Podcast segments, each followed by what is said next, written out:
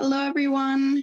This is Karin Eglinton, and I am here today with Intergifted founder Jennifer Harvey Sallin. And we are back with our conversations on gifted trauma.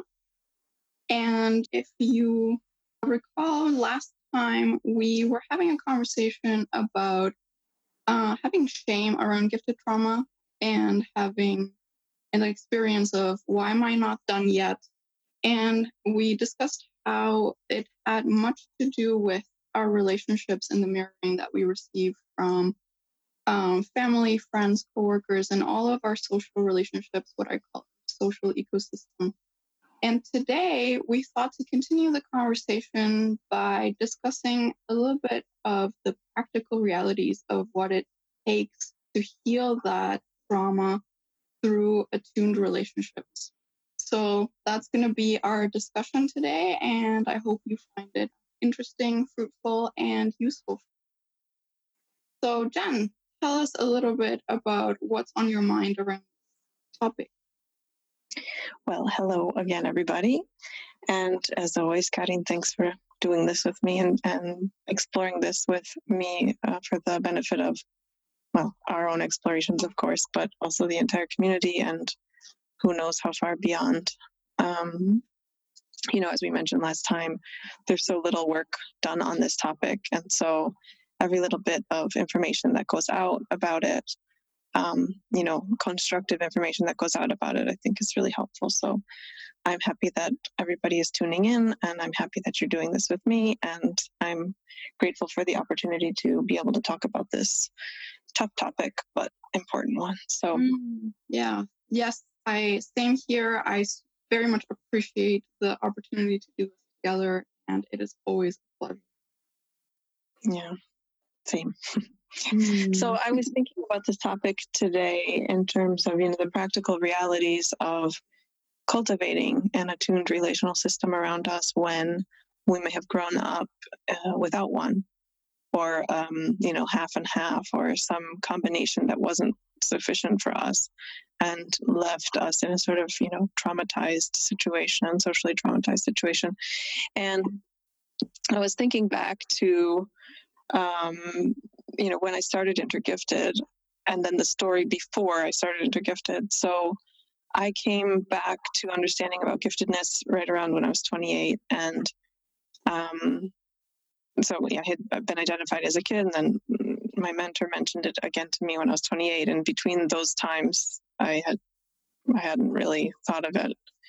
Um, mm. I always knew I was, you know, quicker than most of the people around me in, in sort of intellectual terms, but that didn't translate into me thinking that I was gifted. I, I didn't think about it that way. And then uh, my mentor mentioned it to me, and then I started exploring the the concept again, and that led me to changing my whole work up because I uh, even before um, was really struggling to work with people. I was struggling to work with my clients because, well, most of them weren't gifted, as mm-hmm. is usual in the population, and I was, you know, it was just a social mismatch. So speaking of gifted trauma, you know, that was kind of one for me. Like by the time I got to my mid twenties, I thought, oh my God, I mean, I'm successful if I mask, but I'm not successful if I don't mask.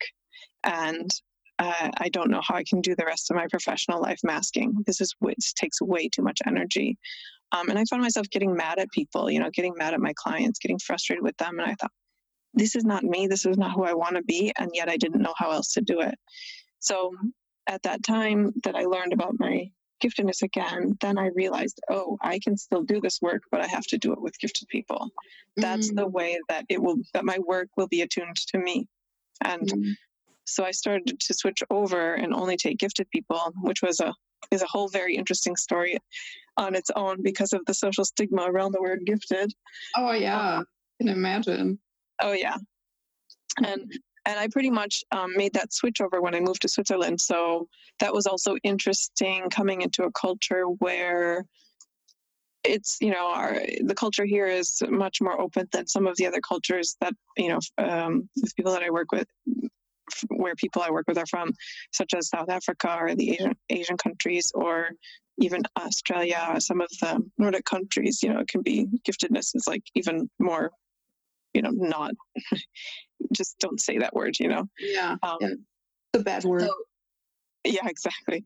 But here it's it's more open and you know but it's not like being in the US like where you can say it and even if some people scoff at it like everybody knows what it is and it's okay. So i mean there's a certain okayness about like being in a gifted program or something. Here it's a bit different. So it was it was actually an interesting challenge to kind of come out with it and say okay i only work with gifted people. But anyway fast forward to me only working with gifted people and that became my specialty and um and i was you know uh, made everybody laugh that i was really successful at it in the sense that um, I had a lot of clients, and then I, I ended up, you know, always having a waiting list, and you know, kind of being uh, overextended all the time, overbooked all the time. Mm-hmm. And yeah, um, it's not what you would expect, right, from the outside. Yeah, exactly. Yeah, because people are like, oh, but it's such a niche population. Like, yeah. how how do you find people? But I was I've always worked internationally, so you know that made a difference. But it was just kind of funny, like yeah, it, there were a lot of people, and they all really, really wanted to continue sessions, and I just didn't have room for everybody. And so, um, what was happening that I noticed was that people were, I mean, I do coaching, as you know, and most of the listeners probably know, I don't do therapy, but I do coaching. But even so, um, I was still finding that people were healing trauma just by working with me because of what we talked about last time in the in our last little episode. Like just having an attuned person, you know, a, a gifted person who gets them, who takes that whole part of the equation out like that whole like part of the social equation out where they have to explain that their mind is weird and their mind works like that and you know they think so many thoughts and they jump from one topic to the next and you know whatever. Uh, they didn't have to do any of that with me and um, I was excited by their meta thoughts as opposed to overwhelmed by them, and so on and so on. And so a lot of their trauma was being healed not because we were doing trauma therapy at all, uh, but because they were just getting good mirroring, and they were going, "Oh my God, so I'm not crazy. Oh my God, so." Um, so like my unusual value system has a good place a good social place in the world maybe not the whole world but a, a small part of it because they could see it mirrored, you know, in me. Wow. And wow. right, exactly. Mm-hmm. And it was mm-hmm. and it's a beautiful process to witness, as you know, you know, in the work that you do as well with clients. But there came a point where people uh, inevitably, like, you know, 99% of my clients, or maybe all of them at some point would say, okay, this is so great. So where do I meet other people like us? Yeah and then I just like look at them, you know, and on Skype usually and go like, well, I don't really know what to tell you. You know, I was always slow to recommend Mensa. Yeah. Um, and some of the other ones that uh, other um, social groups that seemed, let's say, somehow more focused on like the black and white aspect of giftedness. Like either you are, or you're not. And if you are, you can be with us. And if you're not, you can't. As right. opposed to like all of the nuances of giftedness. Like you can have like a gifted psychopath. Sorry, but I mean you can. It's true. You know, you can have like a really kind, gifted person, and that makes a huge difference. And I don't want to spend my time with the first one. I'd rather spend my time with a non-gifted, kind person. And and uh, you know, and all the nuances. I mean, I'm just bringing that super extreme example up, but I mean, all the nuances, you know, of of social awareness and emotional intelligence, and all of the extra things that that you can have uh, with giftedness. And um, a lot of the people I was working with, they really wanted that. They wanted a different kind of nuance than than some of the um, high IQ societies give. You know, so I would say, well, there is Mensa. You could try it. You know, some I have had clients that have joined Mensa with really good results. They've made good friends. They've made really good connections. And then I've had a lot of, you know, I've heard a lot of not so positive things about it as well. A lot yeah. of, let's say, mm, intellectual ego one upping and all of these kinds of things. And, you know, so my clients just, they're not, that's not really what they're looking for. You know, they're not looking to feel superior. They just want to connect. Yeah. So it's like a, a whole person thing. Uh, yeah. All parts of the person not just the achievement uh, aspect or the especially the intellectual Right, exactly. Because you know some of the high IQ societies focus on that kind of eminence model, and for a lot of us, that didn't. I mean, I did not grow up in a situation that was going to make me be an eminent person in any field. Like I did not have that background or, or you know, encouragement at all. So, um, yeah, and, yeah me neither. exactly, and I and I, and I and I don't even know if my value system would support that. Like I don't. That's not what's really essential to me.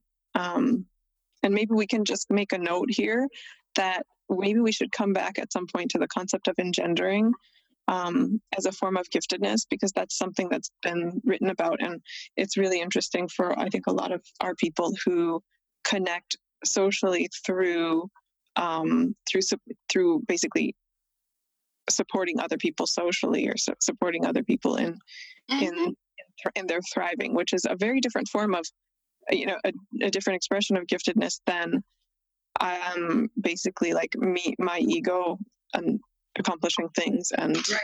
being then, the person in center stage and right. yeah, receiving yeah. yeah.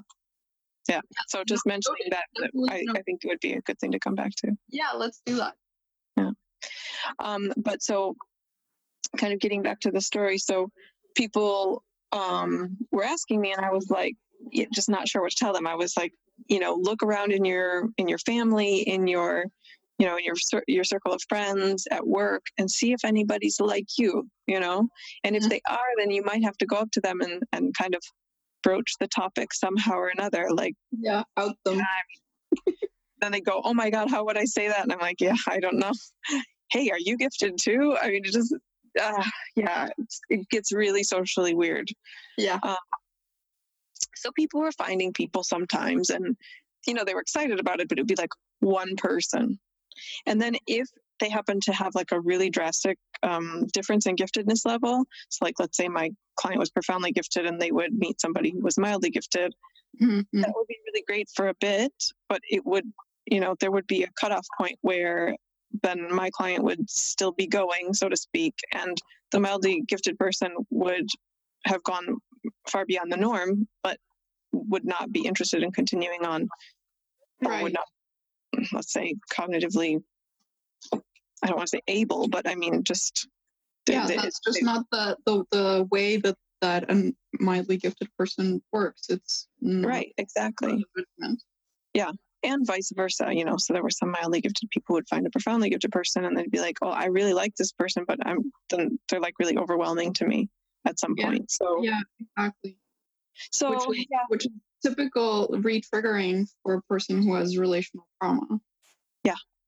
Yep, exactly. It's like it's like undermining the hope that the person might have gotten perhaps in coaching with you or yes. the idea that then giftedness is a key to to healing this relational aspect and then finding another gifted person but with without that granularity to be able to know oh, okay there's levels of giftedness, and that makes a difference on how we're going to be able to connect and then just like stepping into that trauma trigger again absolutely and it's honestly one of the one of the things that led me to study as much as i have and you know sort of become a whatever a super quote expert on you know giftedness because um because of this thing that i was seeing that i was eventually, you know, I was I started connecting clients to each other here and there, just a little bit here and there when it seemed like a really safe thing to do.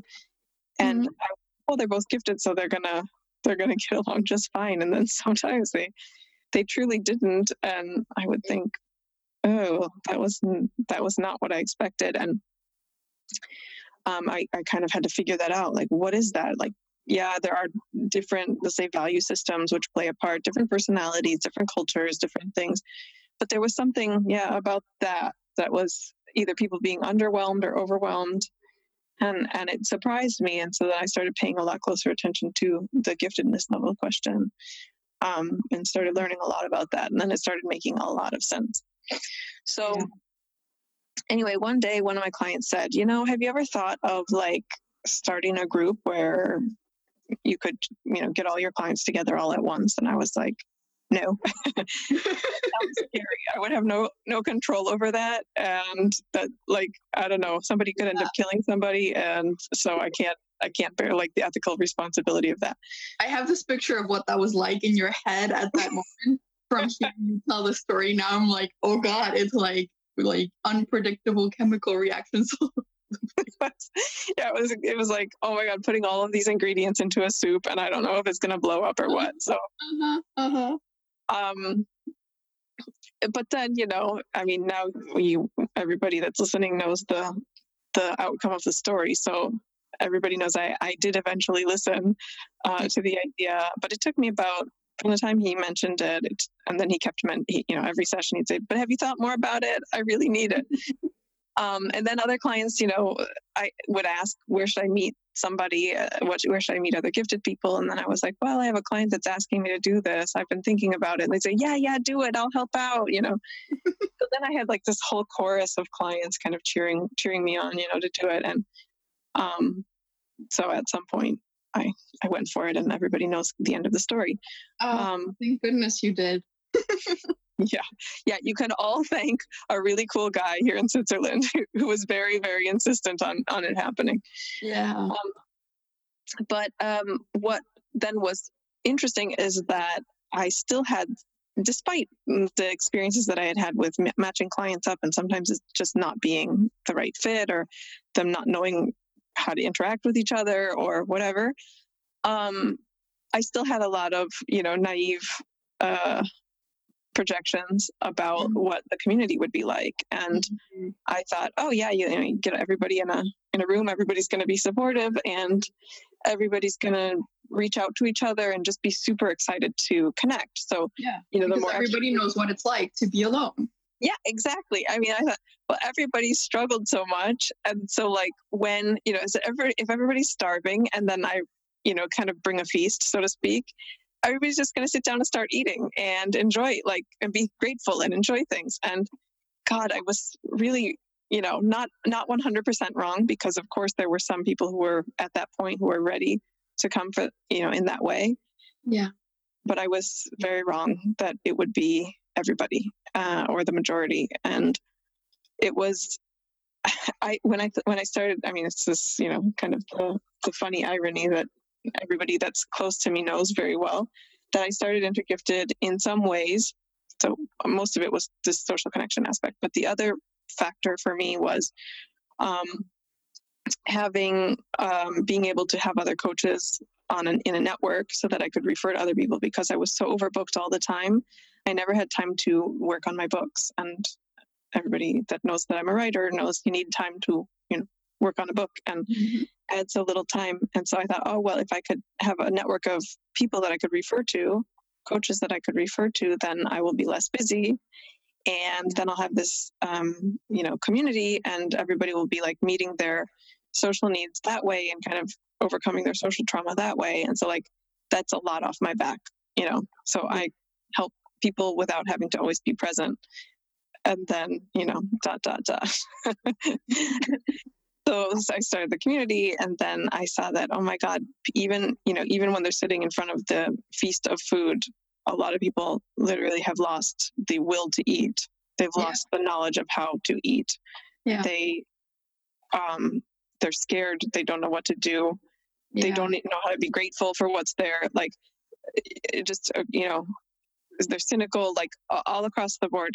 So yeah like i mean i don't want to paint the you know terrible picture because there were like i said there were a lot of people who jumped right in and, and went for it but um but a lot of people struggled and that hasn't changed. So it's been interesting you know we've been alive so to speak for the last three and a half years um technically almost four because we we started before the group was before the facebook group was actually um you know live and in all of this time, um, we've seen a lot develop, you know, so like you're, you came in a few years ago and now look what you've developed to, you know, so I've, it's been wonderful. I've been able to see and, and experience all of that and share and all of that.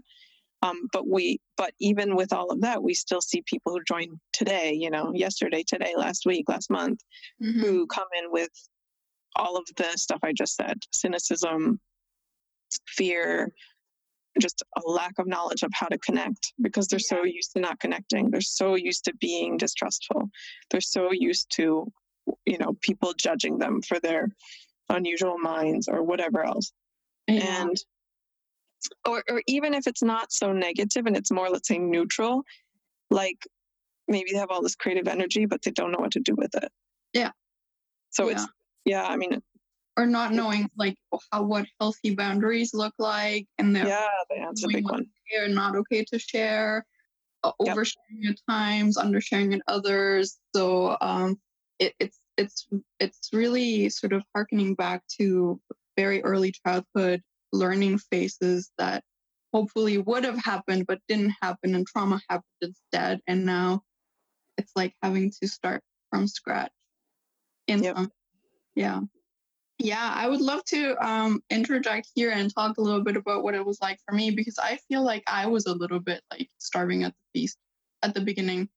Yeah, uh, I don't think I I am such a um, extreme example. um, but I could say, for example, that you know, like I joined only months after you had first opened the group, right? Yeah, yeah, may- maybe months, but I was like almost completely quiet like just lurking for a bit.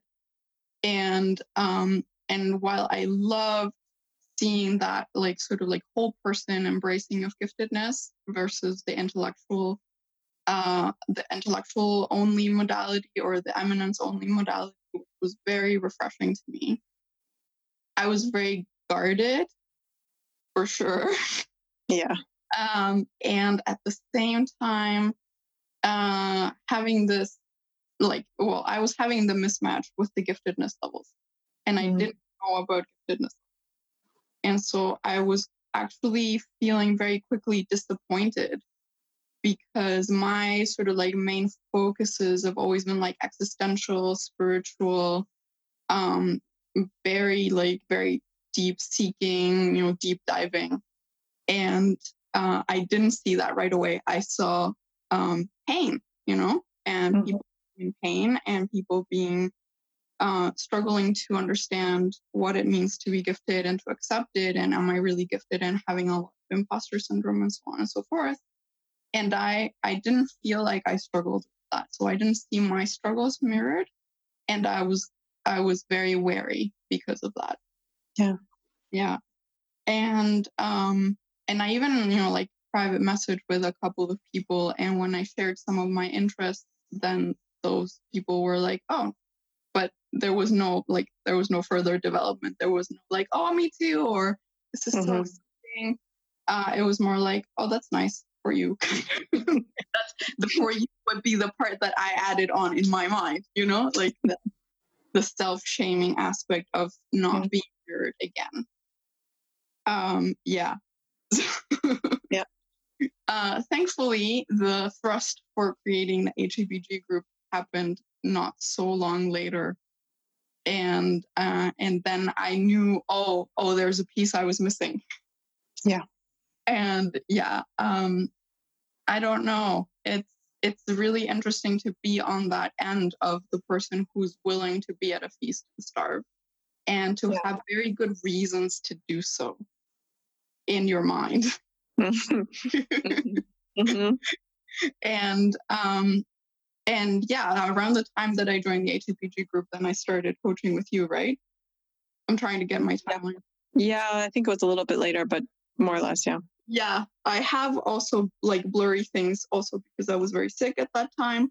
Mm-hmm. Um, and so things are are sort of blurry in my mind. However, um, yeah, I I think I'm one of the people of you know of the people I know, my my story is fairly iconic as to um, relational isolation and alienation because of my background in trauma, because of the family I grew up in, because of the culture I grew up in, where giftedness was not only uh, it was simply just not not part of the cultural narrative at all. It's like uh, not even acknowledged and then shunned. It was just not there.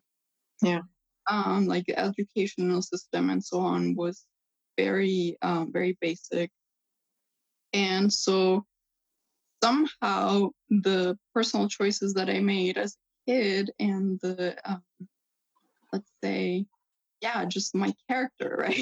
like my temperament, all those things blended together to create sort of like a cocoon around myself where I would very much like allow myself to connect on the surface and have acquaintances and have what, I, thought in my head as so-called friends um, not necessarily with spite in my mind or in my heart but with this you know like okay this is not my personal definition of friendship but i understand it's theirs.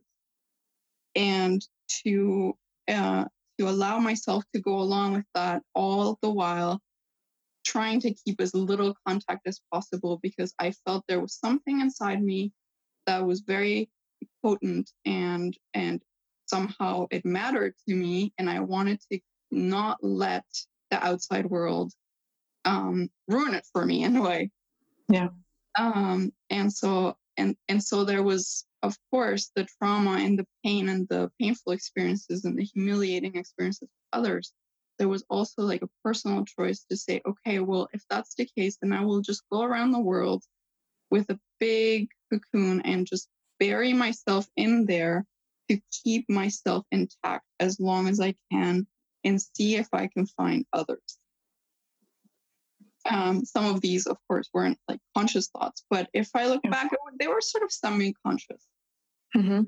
Yeah, and uh, and yeah, and I don't know, meeting you, I guess, was the first uh, deep contact with another profoundly gifted person.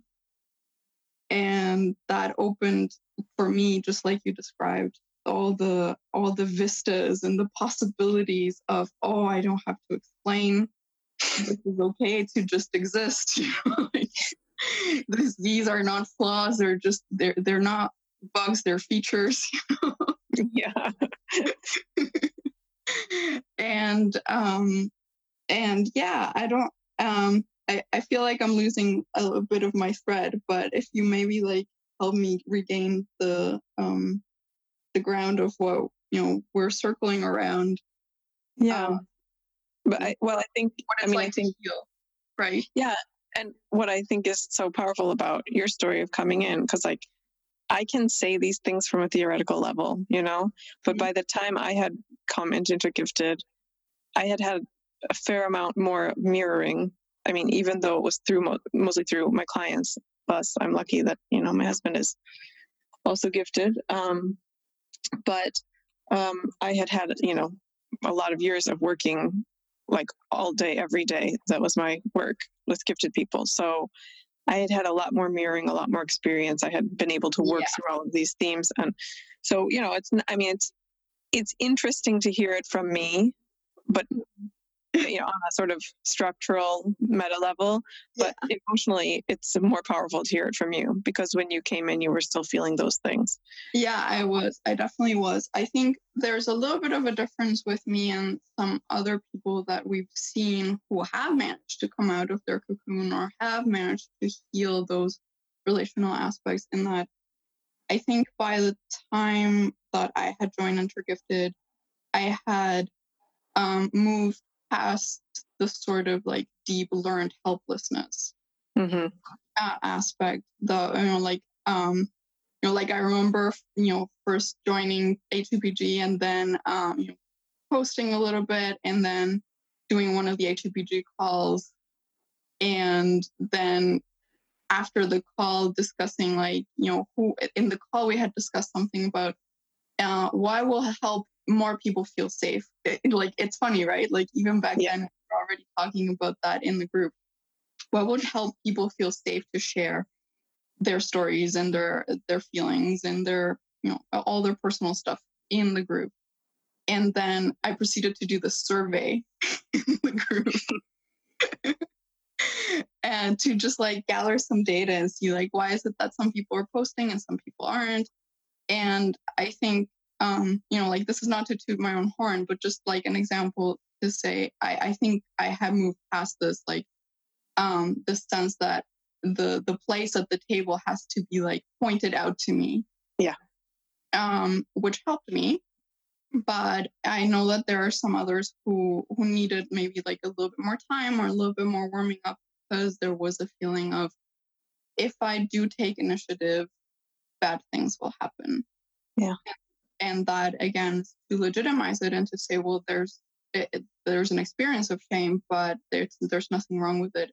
Just part of the process as well. Yeah. Yeah.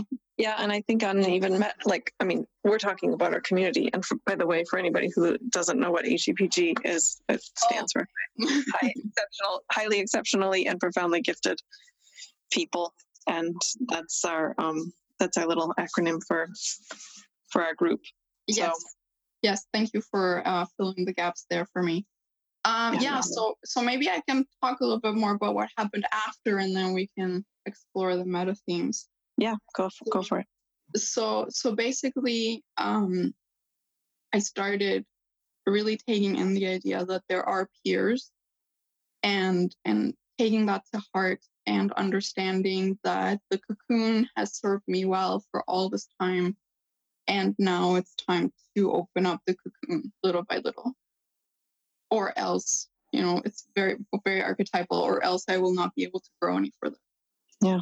Um, and so that was um, a, you know a good few months where I really made a practice and regularly of posting in the group, uh, publicly responding to other people's posts, but also recognizing that if I if I wanted to get what I needed, I was gonna need to make friends, and yeah.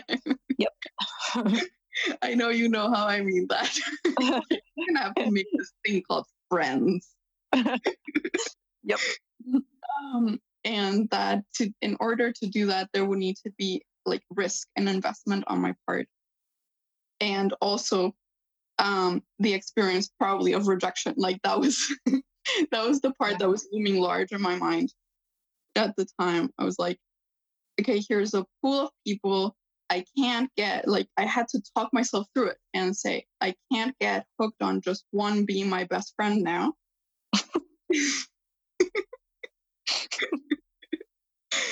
uh, and and I need to really you know like go try to have conversations with as many people as will let me and and see where that takes me and and I had to basically like brace myself every time for the yeah. like like waves of like anxiety and the shame hangover, like the vulnerability hangover afterwards. Totally. And I want to point out for anybody listening that she's not just talking about uh, a conversation in a thread on, on in the posts. She's talking about live video chats, mm-hmm. private chats.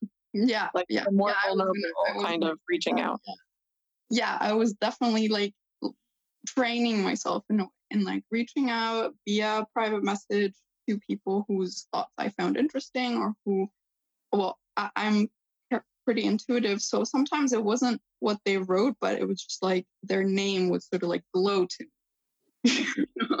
and sometimes they didn't even say much, but it would just glow. So then I would reach out to them and, and you know, like wait for a response, you know, respectfully ask, hey, would you like to talk more? Should, could we meet over Skype? This kinds of things.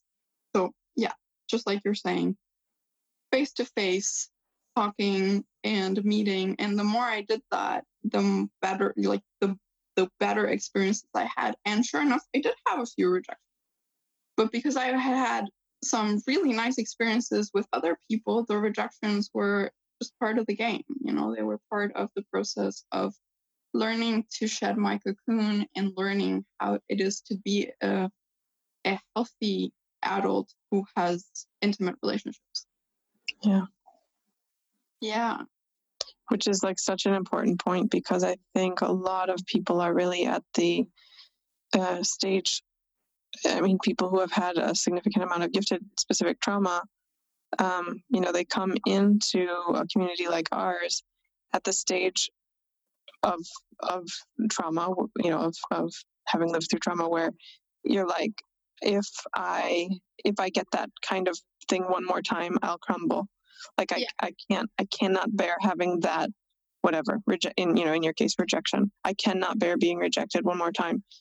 Um, yeah. And and you know it's always the it's always that that might be true if all you're getting is rejection but once you start to get the positive you know then you can it's like you can handle a bit more of the the pain you know it, it, it starts to change the way that the pain feels like if again it's starvation like if you've eaten some you can then you know starve a little bit without dying but yeah. if you haven't eaten any then then you know every every extra second of starvation is an actual survival risk yeah. and so that feeling i mean even though and so you know people go well like we talked about last time minimizing gifted specific trauma well well uh, you know starvation is an actual physical thing but me not having you know people that understand me i can't complain about that like look i'm healthy i'm you know i have enough whatever i have a roof over my head and i so i shouldn't complain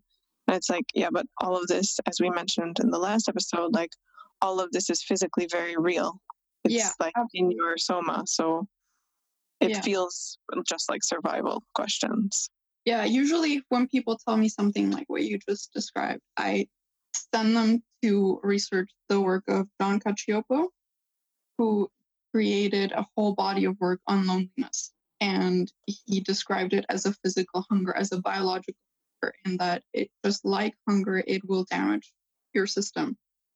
So, mm-hmm. yeah, so it actually the starvation metaphor is not so much of a metaphor, and and there is scientific work to back that up. So the, the fact that we sometimes conceptualize it or try to minimize it, of course, is a self protective thing. Like not looking at the wound helps us compartmentalize a little bit. Um, but when we're ready to heal, then we need to decompartmentalize and, and understand the full extent of it, I think. Yeah. Yeah. Yeah, absolutely. Yeah. I wanted to also, you know, add this is something that I've shared in my course and some of my like um, Zoom Zoom videos and uh, around the topic of relationship, which is uh, I always say like I came to research and create a body of work on relationship and the importance of relationship because of such relational failure.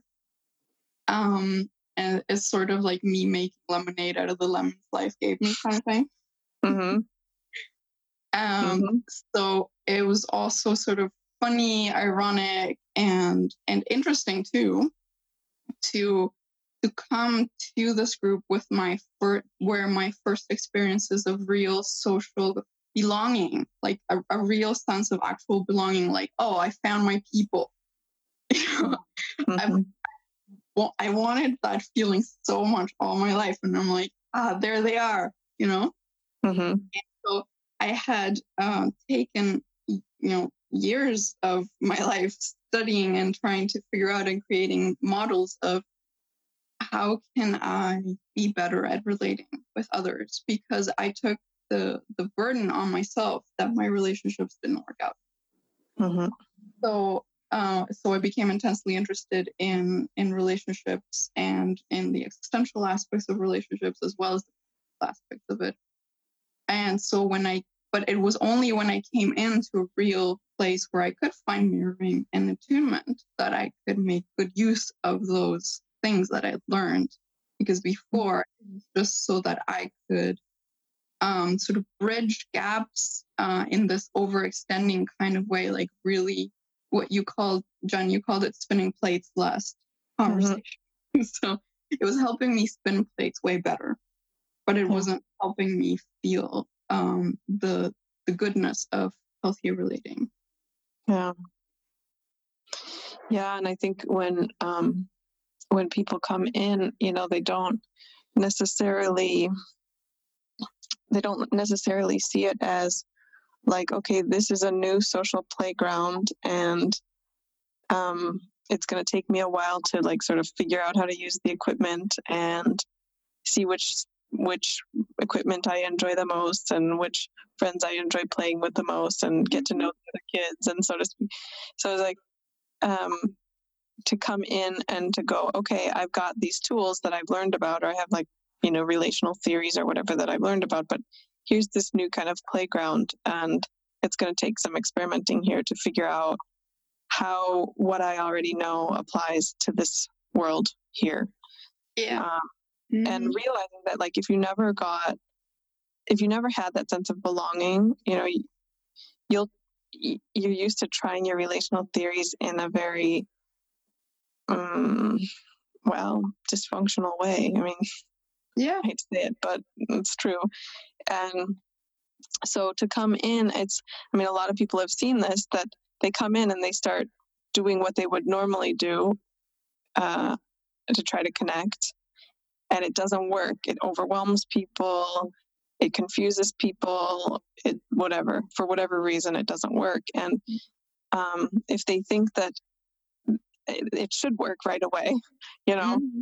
in in that like you know, if you're coming in and you don't have these issues, then it, it'll work and it's going to be fine. But if you're coming in with a lot of, you know, this relational trauma and like a lot of theories or, you know, theories that you've made in your head about why things don't work or what you need to be in a relationship and so on, and you come in and you have the, that, you know, dysfunctional level of application, uh, you're just naturally going to do it in the new space as well. And people have really, you know, thanked me a lot over the years for for creating Intergifted because, you know, it's a group where you can come in and make some, you know, relational faux pas, and typically, uh, it's I mean it's a supportive group, not a support group, but a supportive group. Mm-hmm. So it's not going to be like, oh, you did something weird, you're out. It's like yeah. you did something weird. How can we help you? in the future so that you can connect better and you don't have to be yeah. you know going through this dysfunctional stuff um, and you know i mean we have the different levels of support for that like we do have the coaching and we have the mentoring and the workshops and stuff so there's like more you know professional structural support for that for people who really need that level like mm-hmm. just interacting in the group isn't going to be enough to help them resolve their dysfunctional uh, you know the, the dysfunctional application of their previous knowledge Exactly. Yeah. Yeah. Yeah. I, I remember that I, I think I told you this back then too, that that was one of my biggest stumbling blocks. Like I was afraid of stepping wrong and that the one time it's like I was mm-hmm. always dreading the big mistake that would get me like expelled or prisons, like go go into jail, do not pass go, you know. yeah. mm-hmm.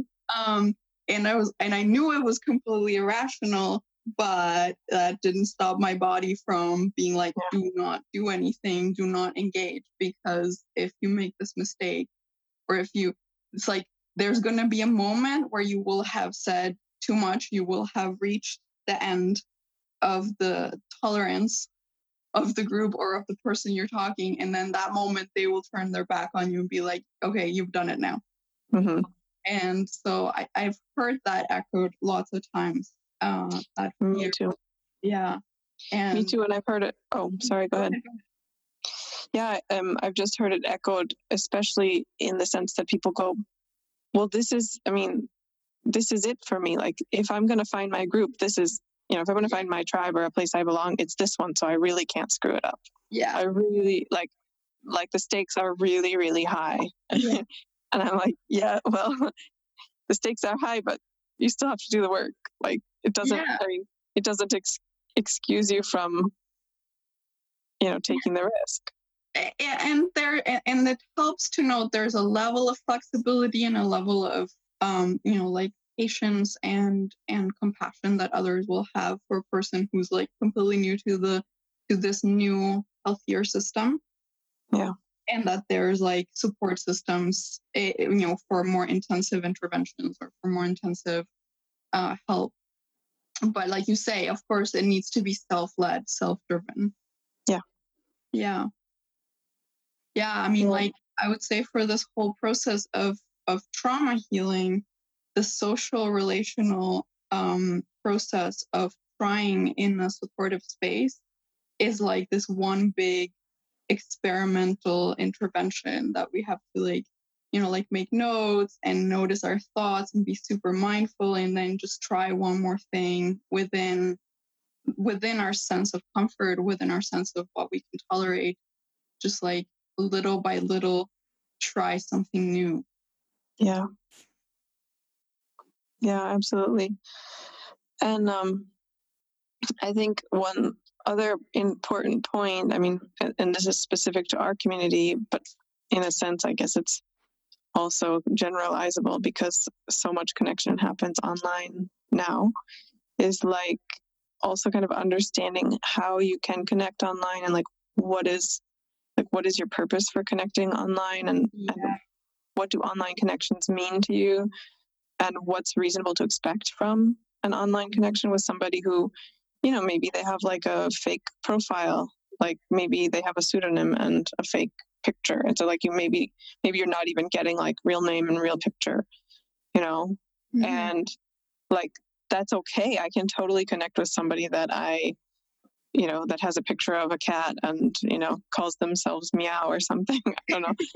Um i can totally connect with them. That's cool. Like i don't need to know what their face looks like but it does change what i you know like the level of intimacy that i expect from the connection and that's something that gifted you know gifted specific or not i've really i've, I've seen that that's a that's a you know a, a current issue for a lot of people kind of sorting through what can they expect in terms of connection from an online situation and that's one of the reasons that it's like for the gifted specific aspect yeah the online connection the intellectual engagement and stuff is it is really it's wonderful like i love our groups and i mm-hmm. i've benefited immensely from them but it's one level you know it's not that next level that most of us also need yeah yeah i'm so glad you're bringing that up because um i can also say like putting myself back in the in the body of myself back then um, having so little reference points uh, mm-hmm. to learn and and and know what to expect. In my case, it wasn't so much uh, the aspect of what to expect from an online connection. I felt sort of okay with that kind of boundariedness and to not and, and to uh, understand the limitations of online. Mm-hmm. Um, but there were other places where I was really like, like I look back and I'm like, wow, I had no idea. uh, for instance, just the aspect of like people having different overexcitability profiles. Yeah. And so learning to understand that just because somebody's gifted doesn't make it them like me and doesn't make it like them. Yep. And knowing that I can therefore expect difference also in interest as to how deep people want to go with a certain topic or a certain level of exploration. And it can range the gamut from like, you know, all topics in science or things about relationships or self exploration, and really, you know, uh, plumbing the depths of your psyche. Mm-hmm. Uh, for some people, that's not their cup of tea. For me, it is. yeah. Yeah. So learn to have a lot of respect and discernment as to where people are at with that and to check. You just like you know, even overtly check like, is this something that interests you? Will you be willing to explore this with me? Do you have previous knowledge? That kind of thing. Before launching on it, like opening the fire hose in their face is the image I always, I always use. Um, because I think uh, it's it's unfortunately one of the things that is very common for a gifted person with relational trauma that we tend to open the fire hose in everybody's face as a test to see if they're going to be our friend or not. Yeah. Yeah. if they're going to judge us for who we are or you know, it's it's just one presentation. I'm not generalizing overall. Yeah. But it, it's one common thing that I've seen where people call this being themselves. I would have called it being myself. Yeah. And Same. you know this this I'm just being myself and other people um, become very overwhelmed with me without realizing that there's a moment of choice where you can open that valve or not. Yeah. then we mm-hmm. the valve.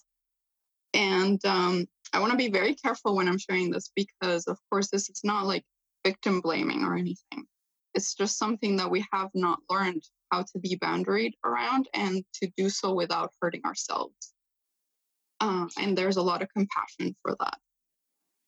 Yeah, absolutely. And I think, I mean, uh, these are some of the, mm, you know, relational growth steps that co- that that show up when you are healing from relational trauma. Like you know turning on the hose in you know in a situation where actually you're hurting the person in front of you and you you're disconnecting from them by turning on the hose and you would have a choice whether to do it or not um, i mean or let's say that you realize later you you would have the you know theoretically you'd have the choice. Hypothetically you'd have the choice. Um, and then you know kind of watching that happen a few times and realizing that you don't you don't have to do that with somebody who is who you're going to hurt by doing that.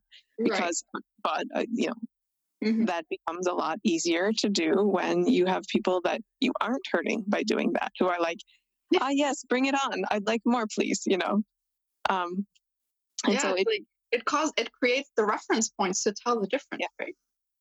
Exactly. And that's something that people you know have yeah have felt quite a bit of shame about but um but then you I, I always encourage people like yeah but you know you'll make the mistake a few times. Like it's going to happen. That's part of the healing process. It's just be ready to take responsibility for it and say wow i can see that you know i i was testing you. Oops i'm sorry that's not how i want to be relating to you. I want to be relating to you as an equal not as a you know authority over my okayness or whatever the case might be. Um, so it's yeah there's a lot of work that's done around exactly what you just said when people are healing from trauma. And again there's you know this is where this is a i mean you heal from relational trauma in relationships typically. yeah.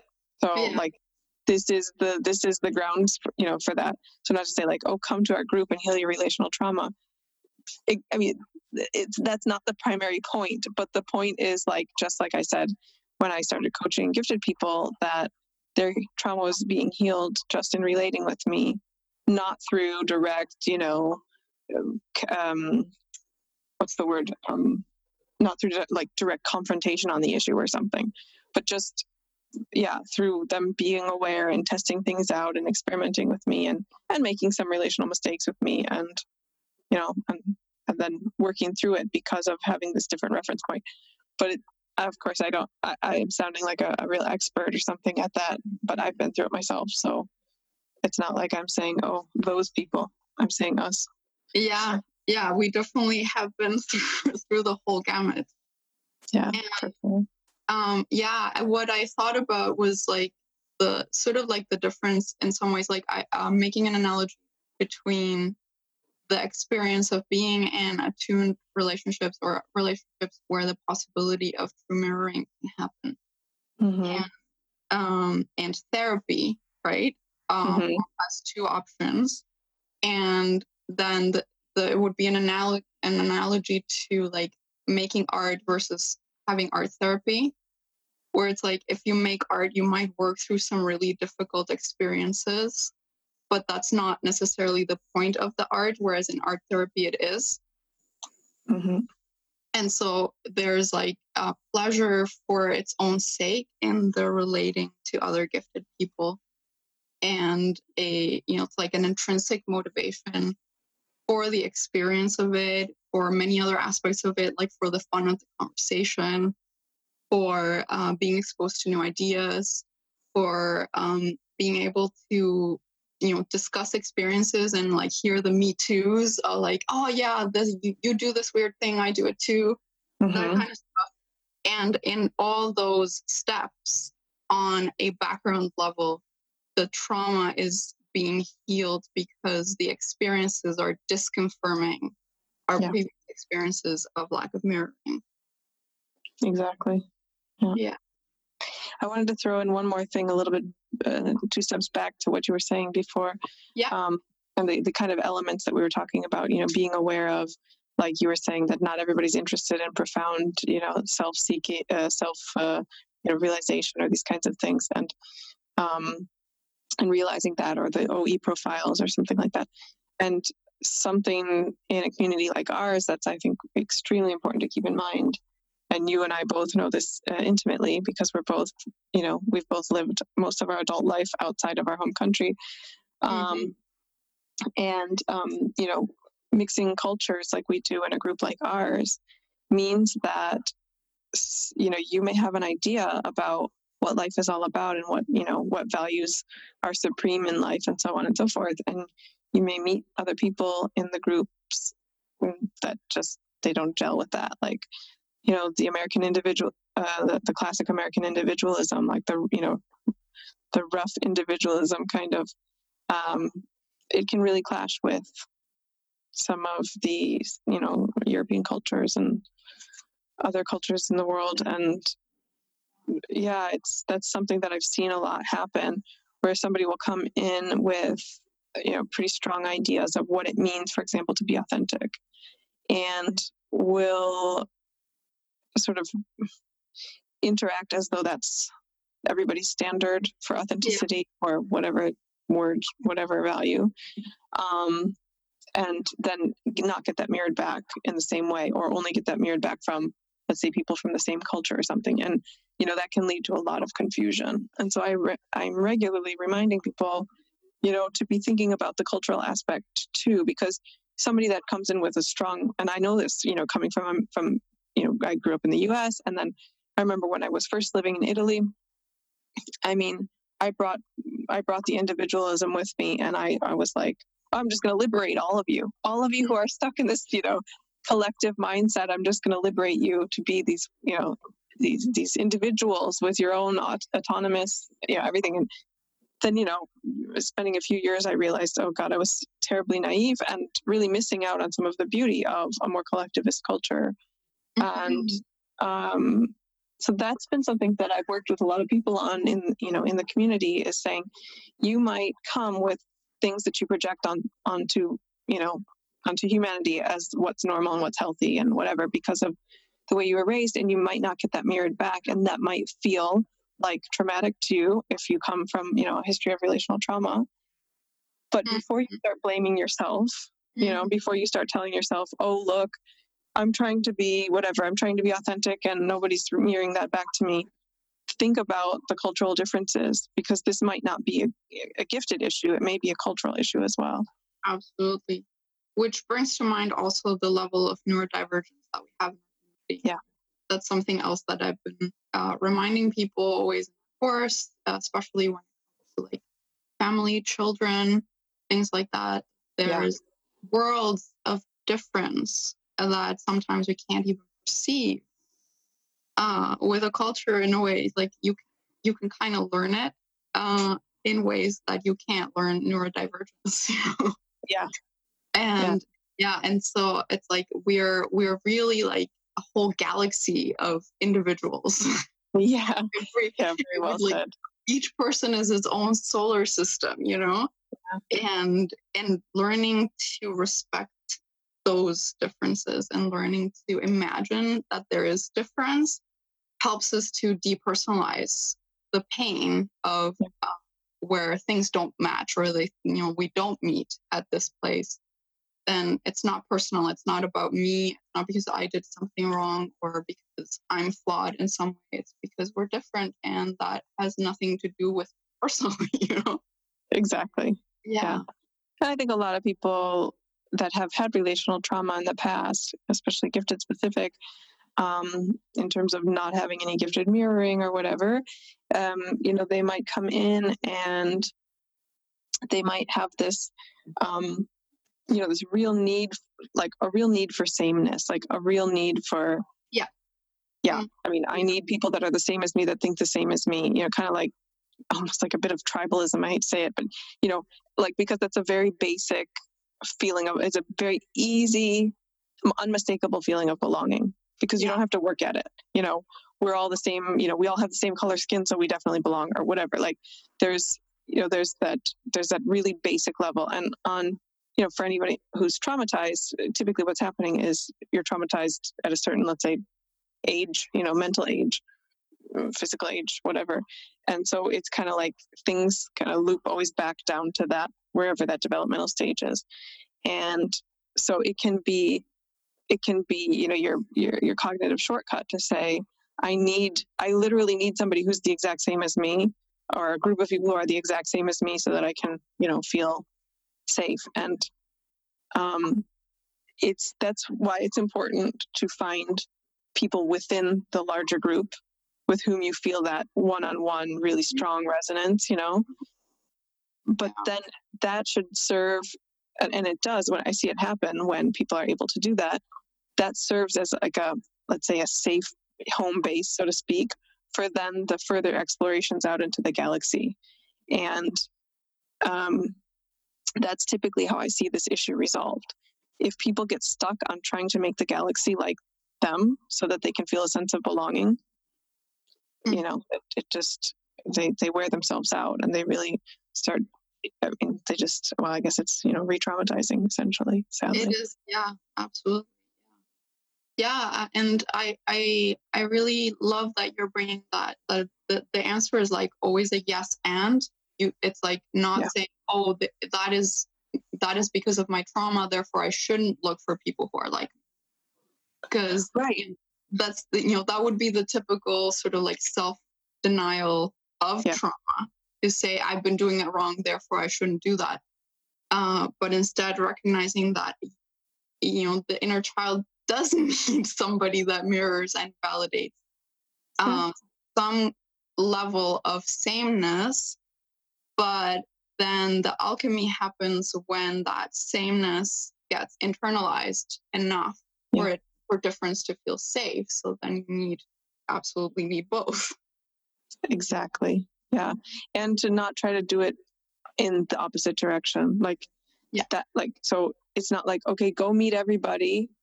Go, you know, eh, go appreciate the galaxy and then you're gonna feel safe within yourself. It just doesn't I mean, I'd love no. to say it could work that way, but it just doesn't.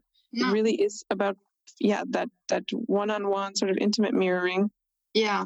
Yeah. This is is super interesting. That this comes up with clients a lot who are upset with themselves because they're like, why do I want so much validation? I hear this all the time. Yeah. What's like, wrong? Why, why do I need so much validation? Am I a narcissist? This yeah, yeah. Yeah. And it's like, why do I need to hear from others that they feel the same way and and then i say you're looking for mirroring. No you've never had it. It's normal to be starving for it. Yeah. yeah. people have so much shame about it. Mm-hmm, mm-hmm. yeah and so i think um you know that that's one of the things that is exciting for me to like normalize both. Yeah. And, uh, and because i don't know i think this might be maybe resonates with you jen but for me, it was part of the trauma was also look on the other person's perspective. Like I was always being asked, prompted, told in many ways, look on the other person's perspective, have compassion for them. Yeah. In, in a sense, for not understanding me in brackets. Yep. And and know that everybody's struggling and that's why they're being mean or you know, etc. Mm-hmm. And mm-hmm. so for me it was very healing to to give myself permission to be on my own side in some way. And, and same. yeah not not have to look at the other side first. Well and i mean uh, like you said it's a yes and because it became easier for me to look at the other side and say yeah like they're in a different place. They're not interested in the same things. They're you know they're dealing they have a family and kids and they're super busy or like whatever you know while i was validating my need for the more yeah. direct intimate yeah. mirroring you know because I, I did grow up like you in that sense where it was like oh well you know you should always favor the other person's perspective and your perspective comes last and so to um, make those two things equal you know mm-hmm it, it changed the way that I was able to construct a social ecosystem around me because I wasn't looking for everybody to be. I remember when I went through this shift and it was like monumental. It was really like changing dimensions when I realized that I don't need everybody to like me. um, oh, yeah, um, that's big healing right there. It was huge. I mean, I, I don't know how it got stuck in my. I mean, I well, I do. I could tell a long story, but I won't. But it got stuck in my head, you know, as a kid that it was like an all or nothing thing. Yeah. Somehow it got stuck in my head that way. And realizing later on that it's it's not. I I I, I truly I can't even handle I can't even handle like 20 intimate friends. Like that's just socially overwhelming to me. So um what am, why am I thinking like that I need 8 billion of them? Like what what is that, you know? and and and you know then it's it's not even realistic like for all of the obvious reasons, but it, yet in my head it was like, you know, a really black and white thing. I need everybody to like me. Yeah. Yeah, that's such a huge maturation point to get to that place. Yeah. Ah, relief. I don't need anyone to like, not yeah. every like just to select you. Exactly. But the way that became real for me though, and, and this speaks entirely to the point we've been talking about the whole time, is the way that became real somatically for me, like I had accepted that on an intellectual level some years before, but when it really felt okay and good in my body for that to be true was when I started to have some gifted friends. Yeah. Mm-hmm. Then I mm-hmm. was like, oh, well, I actually don't need the world to like me because I got these people and they're awesome. Like, mm-hmm. you know, they were the they were ones who mirrored enough of what was important to me and enough of my values and stuff that it felt like that. And then I was like, oh well, I mean, I kind of feel full, so I don't really I wouldn't actually have room for more. So if other people uh-huh. like me or not, that's cool, but I don't I don't really have to think about it anymore. Yeah, I remember like when when that hit me and I came to you, I was like, I can die happy now. it's like my life purpose is done. Everything else is icing on the cake. yeah. or like, you know, like if I if if you know the internet broke forever, I would still know these people are out there and that's enough. Right. yeah. I think about that all the time because you know yeah. I always have these disaster scenarios going on through in my mind, like that a solar flare is gonna, you know, ruin the whatever, and we're never gonna have internet again. And then, mm-hmm. and then I'm like, oh, but I know these people exist, and that makes life worth living. Yeah. so it would be cool, I think, to um, you know, jump out a bit a bit more meta to people to just you know talk to some of our listeners who maybe aren't involved in our community and so yeah. don't have you know this sort of specific context that we're talking about and for anybody in our community who is listening but also needs to connect with you know gifted peers in in real life as well and um, are working on healing from gifted specific trauma or gifted specific relational trauma in in their real life, not only in you know the, our community. So maybe I'd be curious to hear from you. Like you've done this wonderful course this year on wholeness based relating for gifted people. I'd be curious to hear from you. Like what um, would be you know three, two, three, four, you know tips or general ideas that you would give to somebody who's saying, okay, I think I'm ready to do the work, you know, and take the risks that come with healing from my gifted specific relational trauma how do i do that in my real life like what do i what do i what do i do when i wake up tomorrow how do i mm. how do i mm. start to look at this mm-hmm. that is an awesome question so there's this sort of like overarching idea that i give people um, when that when that question arises there are sort of like two streams to that healing process uh, one is the somatic, and we've talked about how trauma is registered in the body, how there's like basically nothing we can do about that part. I'm not, I don't mean it in the healing aspect, but like that's an unavoidable part of the healing process is to work with the somatic aspect of, uh, of trauma. And the other one is the meta cognitive aspect. So, um, one of the things, you know, like just super practical to work with the somatic aspect is to do some kind of somatic therapy with a person who is either gifted themselves or willing to learn about giftedness, uh, or to do so, um, you know, under the sort of meta guidance with a gifted coach so as to tie in together what happens in the gifted nervous system with our understanding of the experiences and you know all this stuff that we were talking about like we're giving language to the things that we've been experiencing in our body. So that's like the one stream. And the metacognitive however is the the aspect of taking in the information learning about oneself um, to create one's own I call it like the manual of me. Uh, I like that.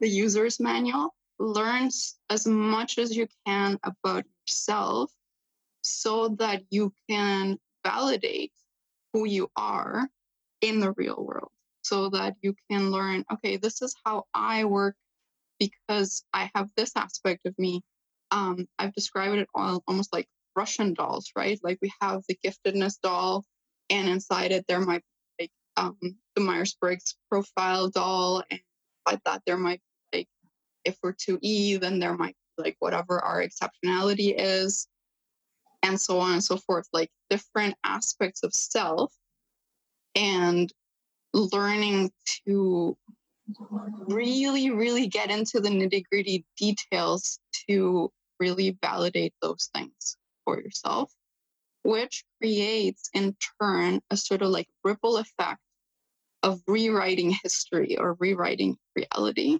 a little bit, um, where we can look at what's happened in our life or what is happening in our lives, not from the perspective that we had when we were traumatized, but from the perspective of understanding that it's um, that it's valid, that it's maybe not personal, that it's a cultural issue, that you know there's oppressive forces in culture that have created certain circumstances that led to trauma, uh, that there's ignorance about giftedness, and yeah, like you said, whenever possible, having gifted people in your life, learning to spot them will be incredibly helpful, but that sometimes comes, you know, hand in hand with understanding and validating one's own giftedness and just like really looking into all the aspects. In the book, The Gifted Adult, um, there is a whole section on how like intensity, complexity, and drive can manifest. And it's like lists of characteristics and how they can show up if they're balanced or if they're exaggerated or collapsed, and they're all valid, sort of natural gifted characteristics, and those we can learn to validate. Um, so that would be always my first step. So like learning, you know, like recapping. On one hand is learning what reality-based concepts are helpful for me to validate my existence. And on the other hand, working with my soma so that I could release those uh, trauma patterns that are there and that will continue to be there unless I rewrite them. Yeah, that's beautifully said. Mm-hmm. And I think one like one thing that you said that's so important is um, like learning which mod which models you can use, you know, mm-hmm. for understanding yourself. Because I get a I've you know over the years I've gotten lots and lots of resistance around first the word gifted 2nd mm-hmm. the idea of giftedness levels. If I'm mm-hmm. gifted, why do I need to know what level? Personality type. Personality typing is nonsense, and so on and so on. Um, what's the point uh, of knowing these things? And and um, and even some of the twice exceptionalities. You know, for for example, autism. You know, a lot of adults say, "Well, why do why should I bother getting a diagnosis?" And I'm like, it doesn't really. I, I don't really care if you get a diagnosis, but knowing what it is might be really helpful for you to help yourself explain your behaviors to other people so yeah. that they you know so that they can better relate to you. Because i think um, and the same thing about personality and the same thing about giftedness levels and everything else because it is our responsibility. And i mean things like if i could you know kind of put a neon title on everything we're talking about today um, it's tough because when you, when you come from trauma you know you are a victim in a way. Yeah. But but in order to heal from trauma, you have to take responsibility for yourself and the way that you interact with the world. And that's a really, really tough switch over because it uh, there's a lot of unfairness that's experienced there, which is Absolutely. like yeah. other people weren't responsible toward me. So why is it my why do I have to be the one that, you know, kind of raises myself, so to speak? And it feels totally unfair because the correct or healthy setup of life is that somebody would have been responsible for you in a in a healthy way so that then you would have only had to take responsibility for yourself later when you were developed enough to be able to do that in a healthy way and so there can be a really strong resistance to taking responsibility for oneself but once and you know for some of us it really takes us hitting rock bottom to be willing to do that mm-hmm. like it's really this final act of surrender where you're like okay well i i mean you know for some of us it's we become suicidal for some of us it's we really you know we we really mess up our relationships we you know um, our partner leaves us or whatever our kids hate us or it, it can be something really really dramatic you know for some people it doesn't take them getting to that extreme oh yeah, some of us it's chronic illness. I mm-hmm. shouldn't leave that one out um, because that's a common manifestation as well. But it's you know to some extreme, and then we're like hitting we, we've hit some sort of rock bottom for ourselves, and then we're like, okay, I don't actually care what's fair or not. I just want to live. Yeah. And so then there's this, you know, this strong inner commitment comes and then it's like okay i will take responsibility i'll use whatever words i need to use i'll use whatever concepts i need to use i want a life that's worth living and that's a key moment so like again i mean not everybody has to you know hit rock bottom to get there but a lot of us do. And whatever gets us there it's that moment where we say okay i don't have to be resisting all of these concepts. I don't have to be resisting taking responsibility for myself. This world is a big playground that I and I get to decide which equipment I use and stuff. And if this particular equipment, of these particular models or you know this, these linguistic frameworks, if they're going to be useful for me to be able to take responsibility for myself and the way that I relate to other people, okay, I'm going to do it. Mm-hmm. So like and, and that's the that's the healthy adult way you know like i always say in my work psychological being a full psychological adult that's the way a full psychological adult uses anything the concept of God, the concept of the self, the concept of culture, any of these things that, you know, we kind of put in a package and, you know, tie a bow on it. Um, we use it responsibly, which means that um, it's used to facilitate something. It's not used as an as a strict identity thing that's going to separate us from other people. It's used to facilitate connection. And you think of giftedness, the idea of, you know, the word gifted, the word uh, profoundly, the words profoundly gifted or mildly gifted or, you know, um, autistic or whatever, if you're using it in a way that facilitates connection, then you're using it responsibly toward, you know, toward yourself and for yourself, and of course toward other people. But I think responsibility towards others really starts with responsibility towards oneself. And um, and so it's a lot of you know a lot of my work and i know you know this a lot of my work is really working with people about their resistance yeah. toward self-knowledge and it's ironic because you know you think oh well, a gifted person wants to know everything so they're going to be they're going to swallow up that self-knowledge right away and be re- re- ready to use it and that's not very often that's not the case there are tons of resistances um, that we deal with all the time and uh, part of that can just be just the lack of interest. Like I've worked with people who, you know, they adore math or they adore music and arts, but they have zero interest in psychology. Mm-hmm. And, and you know, and I, so for those people, I say just just learn enough so that you can, you know, be um, let's say a simple master. Like you don't have to be a, you don't have to become a psychologist. You know, just just learn enough so that you can you can know yourself well enough to facilitate the communicate uh, the the connections that are meaningful to you you know you might not need to be having powwows and kumbayas you know and that's totally cool you don't need to but um but if you want to be connecting you know on a on a deeper level then you need to have some sort of linguistic framework. So the way that you describe that is really beautiful because it illustrates that it's um, it is that. It, it is a self choice it's a it's a, a playfulness with language but also at the same time a commitment to oneself and a commitment to facilitating those connections and not sitting there you know with your arms crossed saying well it's just going to magically happen or or it will never happen so what's the point? Right and so still poor me it was always this way and it'll always be that way. Yeah. Because there is a point at you know in adult relating, there is a point where, I mean, you feel you feel for somebody that has trauma, but then there is a point where you go, I do feel for you, but but now now you have to do something. Like uh, I'm not yeah. going to continue to feel for you if you sit there and not not do anything. Like it's I'm going to feel for you like you know human to human, but move. you know, if you can. Yeah, I know. just move an inch. Like you don't have to move mountains. Just move a little bit. You know, just do the next. Sometimes a little bit is enough.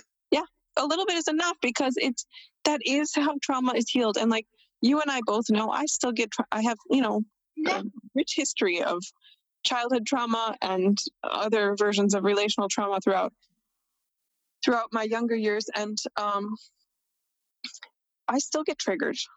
I yeah. mean it's not i and i i've given up we talked about this the last time a bit. I mean i've given up on the idea that someday it's all just going to be 100% as one of my lovely clients says sun, sunshine and rainbows you know? Um, but yeah it's just a one step at a time thing. Uh, well gifted people don't typically like one step at a time which is part of the part of the rub for a lot of people. Just let me mm-hmm. fix it today. Tell me exactly what i do. I'll fix it all today and then everything's going to be good. No yeah. it is a it is a one step at a time thing and taking responsibility. It's same here. Like i'm i'm also having to be you know constantly resurfacing with you know triggers or whatever. And it's the how we connect with them or how we respond to those moments. Yeah exactly. Um, the other thing you said that I wanted to comment on was um, just about the somatic aspect yeah. as well, mm-hmm. because that is one thing that, you know, lots of people want to just skip right over. We talked about it a bit last time in terms of the idea of just like, just tell me the answer, I'll intellectually integrate it, and then we're good. I don't I don't believe in all of that, you know, esoteric stuff. I've had so many people tell me I don't believe in that ex- esoteric stuff, and I'm like, yeah, it's not esoteric. It's pure science.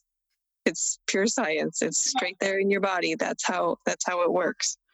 Um, and so it's it's um it's one of those things that can be really overwhelming for other people if you don't deal with that aspect yeah. so when i talk about like this idea of responsibility toward other people you know relational responsibility um it is once you're aware of it i mean it's hard to assign responsibility to a traumatized person frankly but yeah. let's say once you start to become aware that um, you do have this these patterns these body patterns that react in a certain way that cause you to whatever. Um, if you go and you try to intellectually deal with that relationally, so you, you end up putting that relational responsibility on somebody else by trying to deal with it only on the intellectual level. I mean, basically, you're acting in an irresponsible way. And it's because another person can't help you. I mean, unless they're trained, another person isn't really there to help you heal your somatic issues, so to speak. Yeah, um, and even if you're if you're you know we're speaking about connecting with other gifted people, gifted people tend to you know some of us are very sensitive. We'll yes. smell that from miles away, and it feels very heavy. Extremely heavy, yeah. So for any of us who are empaths, it's it's extremely overwhelming. And I mean, I feel well, one of the reasons that I was attracted to my work as a psychologist and then coach, you know, was, I mean, why, like, I was fascinated to find out how can you avoid being overwhelmed by that all the time? Because I was always in my life. And I had, you know, now in a professional role, it's nice because I can say, that's, I can p- point out what it is because it's appropriate in a professional support relationship for me to say, hey, you have somatic stuff that you're trying to sort of push onto me intellectually and, and, and trying to make me solve intellectually, but I can't because I can't get in your body with my intellect. Yeah. And um and and I can say that. I mean, socially, that's a lot more difficult. So even in a, you know, even in our community, that that's not even something that I can say directly to somebody because that's, you know, that would be socially strange. Yeah, um, it's like a very private layer of connection. Right. Yeah. Right. Yeah. So yeah, I mean, you brought up like two super super important points, and as you always do, you did you did so in such a graceful, beautiful manner. So I I'm so happy, like with somebody listening, that they'll hear it that way because what you said are are things that you know have been said uh, in some way or another, but usually it's heard like, well, you just need therapy, so just go get therapy, and it oh, doesn't explain why or just take a personality test then you'll understand and then you'll then you'll be able to relate you know more as a whatever intj and then everything's going to be fine and and it's not that's not a good enough explanation that's you know it's uh it's too unidimensional yeah. for a gifted person really to read like a whole tapestry or like a patchwork quilt sometimes of solution oriented uh, bits that yeah. join together to create this whole yeah exactly. the little pieces on their own they don't do much.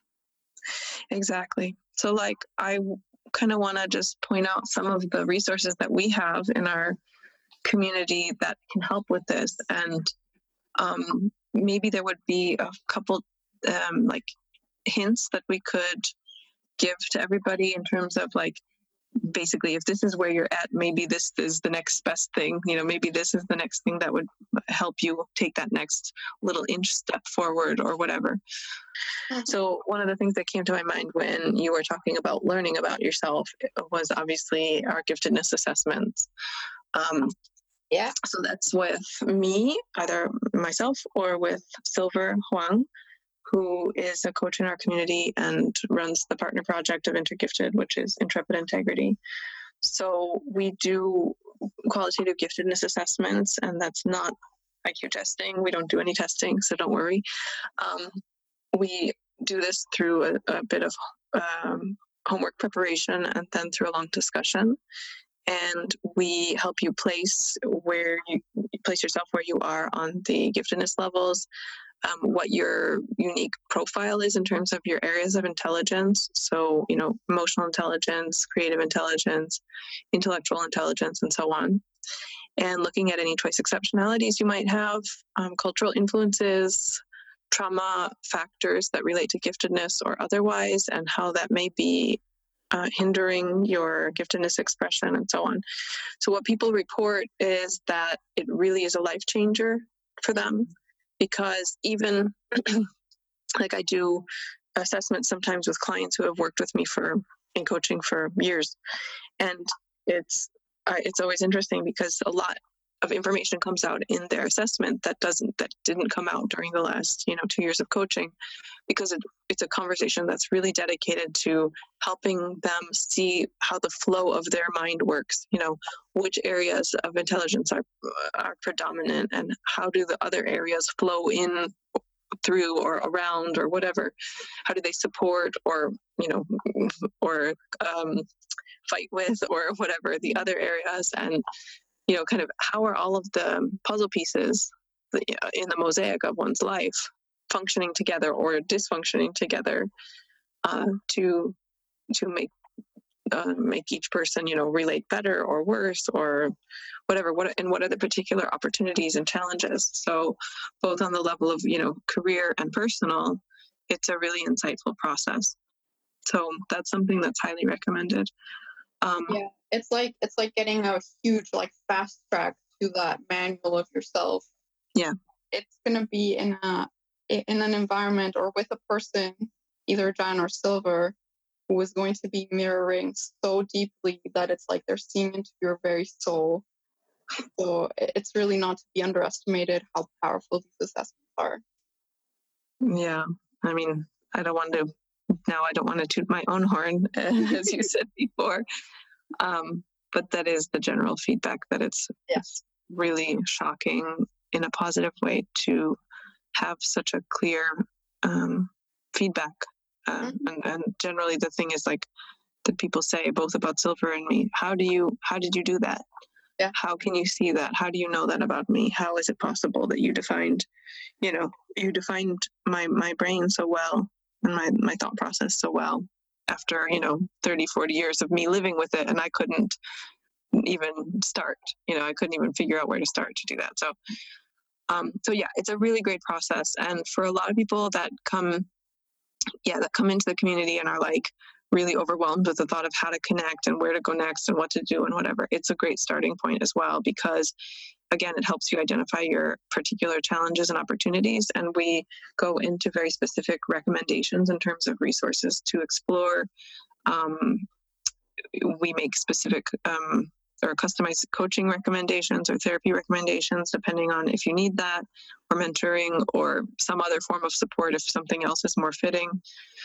And yeah, so we do a lot of follow up and a lot of people that go through the assessments end up becoming more active in our community because you know they've been able to have that sort of let's say first level guidance that's and like you said kind of a you know user's manual to go okay all right i think i know what my opportunities are here and what and i know how to rise to the challenges of trying to connect and making friends and you know going to the next level of connection with with this pool of people that i now have at my fingertips so to speak um, then so then the next obvious thing is coaching or mentoring. And we have our 25-ish coaches and mentors in our network who are all wonderful and many of whom have trained with me.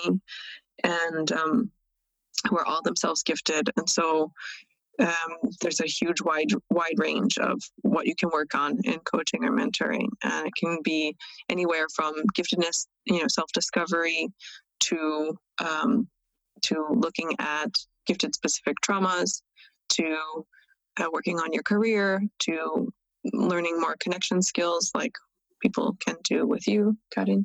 Mm-hmm. And um, yeah, so that's a wide range. So those are like the professional support options that we have within Intergifted. And we can also help you search for a gifted specific therapist if that's what you need. We don't provide therapy, but we can help you look for one, look for a therapist out there. Um, so that's within our organization. And then the articles on our blog, all written by our coaches and mentors within our network. And um, really, yeah, I mean, they're they're they're really I want to say they're they're deeper articles than you typically get online. They really go into you know um, personal stories from the coaches and advice and tips on how to start this process for yourself and deepen this process for yourself. So a lot of people write to us and tell us, yeah, I mean, this article was transformational for me. I really, I learned so much. I've changed so much, and so on from reading it. So that's a great, great resource as well. Mm-hmm. So then, yeah, maybe we can just give a couple tips in terms of, uh, besides within our organization, uh, maybe other things that people can start to think about who maybe are realizing through listening to us or uh, who knew beforehand and are just you know sitting there curious like what are what so so what should i do next kind of thing. Um, and then the others who are realizing that maybe they do have some gifted specific trauma or relational trauma that that they would like to work through. So what would be some you know a couple next steps that you would think of of suggesting to them mm, are are you thinking also like in terms of like reading material mm-hmm. yeah yeah some of the things that you like recommend most commonly to your clients uh, besides the assessment process? Yeah, like I'm I'm trying to think because I have such like I have so many multiple streams. I know. I recommend. Um, so uh, for instance, what I said before, John Cacioppo on loneliness mm-hmm. can be sort of like um, greatly validating in terms of understanding that actually this this pain the person's been feeling is not fake and it's not like you know it's no less powerful and life disruptive and no less trauma than if they had been starving or mm-hmm. if they had war you know the the thing that we were saying before about the body registering the trauma regardless of what the narrative is about the trauma mm-hmm. so that would mm-hmm. be an offer that i very much recommend um, when it comes to things like uh, learning how to better interact because we haven't had enough uh, enough of a, like a mirroring or role modeling of, of positive interaction. Um, this is sort of like a meta thing, but it's a it's a big favorite among clients and and like the students in my course, and it's called The Wheel of Consent by Betty Martin. And you can find this online if you just Google Wheel of Consent Betty Martin. She is a therapist who works mainly with, uh, you know, physical touch and sexologist. So the Wheel of Consent does go into the subject of sexual consent and or and or like physical touch consent, but it's very easy and and straightforward to um, to equate that to psychological contact and to see what are some graceful and uh, and nourishing ways that we can have contact with one another in ways that don't require opening the fire hose in somebody else's face and, yeah. and still get those relational needs met. And uh, so that's a huge favorite like i said. Um, it's one of um, my favorites too. yeah i love it. And uh, what else? For people who are struggling with um, understanding what trauma is like and how trauma can show up or people who have had an idea that trauma is only only dramatic like drama equals trauma um, mm-hmm. i send them to read peter walker's uh, book on ptsd mm-hmm. because he presents such a clear and uh, accessible understanding of what can be quote unquote normal expressions of trauma. And mm-hmm. so he goes into explaining the freeze, uh, fight, flight, and fawn responses as they show up in everyday life. And, uh, and, and it illuminates how many of us have complex trauma and we can be quite functional regardless. Yeah. So that would be one to eliminate sort of the trauma layer. Um, what else? As you're thinking um, of any others, I would add um, there's a great website called Out of the Fog. Mm-hmm.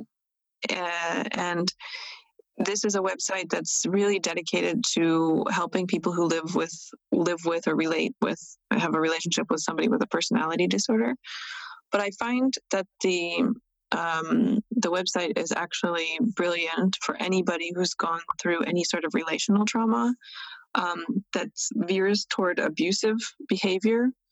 Um, because a lot of people who have been in abusive relationships uh, growing up or as adults don't actually realize that the behaviors that are happening to them like have a name and yeah. are considered abusive behaviors and it's really it's really a good i mean it can be painful to realize but once again it's like um, getting it out of the um, just i had a i had a dysfunctional family um, category which is like just throwing it all in the closet and not looking at it and kind of bringing it out and looking at the different pieces in the closet and going like what do i need to do with this and how can i how can i heal this part of my past kind of thing um, so there's on that website. So out of the fog means out of the fear, obligation, and guilt. Mm-hmm. And typically, you know, dysfunctional relationships keep you in some version of fear, obligation, and guilt. And on the on that site, they give all sorts of information. But one of the most interesting pages that I uh, sometimes send people to who have had significant relational trauma is the one that's called 100 traits um, mm-hmm. and it just lists like a hundred, mm, Mm, more or less a hundred behaviors that are considered abusive. So, for example, gaslighting. That's one of the common ones. That's an abusive behavior that a lot of people don't. They they grew up not realizing that they were going through this behavior with parents or other authority figures or or whatever. And so, for example, just this gaslighting is when you're experiencing something with somebody. They're let's say they're bullying you, and you express, you cry, you tell them to stop, you try to defend yourself, and they tell you, I wasn't doing anything, I was doing it for your own good. Or or you're imagining it. I would never do something to hurt you. You're being too sensitive. You're being too sensitive. And this this a weird version of this, for example, can happen for gifted people because you can say, for example, as a gifted person, like, I, yeah, I mean, I'm really upset by the thing that you did because inside it really affects me and my complexity in this particular way or my sensitivity in this particular way. And the other person says, I didn't do anything to you, you're making it up. Mm-hmm. They may not be an abusive person, but the fact that they're telling you that your reality isn't your reality is still a form of gaslighting for you. And they might be doing it totally innocently, like they might really believe that they didn't hurt you, but they did. And so seeing that they're that these relational dynamics happen and realizing that you're le- you are legitimate your your feelings are legitimate and you're legitimate for having those feelings starts to really help you separate things out and realize what's your reality and what was what are the things that have been sort of pushed on you um, through the behavior, let's say irresponsible behavior of other people. Um, or sometimes it's really, sometimes it's just innocent ignorance, but nonetheless, it happened to you. And having a name for it and seeing what it is can really help you to point it out. Because if you then need to go to a helping professional, it's a lot easier to be able to come in and start the dialogue in a constructive way if you're able to come in and say okay listen these are the things that I've, I've realized have happened to me and now i want to change those behavior i want to change those relational templates for myself um, you know then it starts the whole discussion in a constructive way where you already know what has been happening for you and you're able to say and i want this to be different because i know now i now know that it needs to be different for myself you know mm-hmm. Um, so that's a really good resource in terms of if if there's any sort of abusive dynamic or uh, just basically relational problems, dysfunctional relationships and stuff, you'll see some of those behaviors on there that will describe things that you have been through. So it'll help you start to label it so that you can get the right support for it. Yeah, that's excellent. Yeah, like a lot of basically a lot of the work we do is helping people get the right words for the things they're experiencing. So absolutely, yeah, that's fantastic. Um, yeah, I um mean, it's true. A lot of our work is really around articulation. Yeah. Yeah. Um, yeah. And so, as you were saying that, I would uh, sometimes, you know, like I was, you know, running through my inventory also. And a lot of times when clients are just discovering giftedness, um, one of the things I'll recommend is the book Living with Intensity mm-hmm. to, uh, again, to validate and legitimize the things where they've been told they're too much. So it's another another mm-hmm. another form of gaslighting, if we want to call it that, uh, in in the sense that it has provoked a sense of pain, fear, shame around being who they are, um, and having to diminish themselves or con- be very controlling around their behavior. So uh, it's an explanation of Dabrowski's theory of positive disintegration, and it illuminates the overexcitabilities that he labeled, which are the kind the um, six different categories that get assessed in the assessment. Yes. Uh, so it's another resource that one could take to look at and legitimize the experience of being intense, being complex, being driven, and and feeling like that's not good, and discovering that it can be. Yeah. Um, as you're saying that, then the other um, recommendation that I would have is actually reading one of or both of our ebooks, our community ebooks, mm-hmm. which are available on our website. Um, they they're they're amazing compilations of people's honest, yeah, honest journeys. You know, as they're looking toward embracing. I mean, the first one is called "Embracing the Gifted Quest." It's really about embracing oneself and, and the quest to understand one's own gifted self. It's a really beautiful compilation, um, and just being able to read our different um, members' stories and the ways that they have faced their own fears and their own gifted traumas and their own relational you know faux pas and everything else uh, on the way to connecting and then our second one which is called being me and the reflections on the path to authenticity, mm-hmm. on the gifted mm-hmm. person's path to authenticity. And again, it goes really deep into people's lives. Karin, you have a beautiful entry in there mm-hmm. as well. yeah.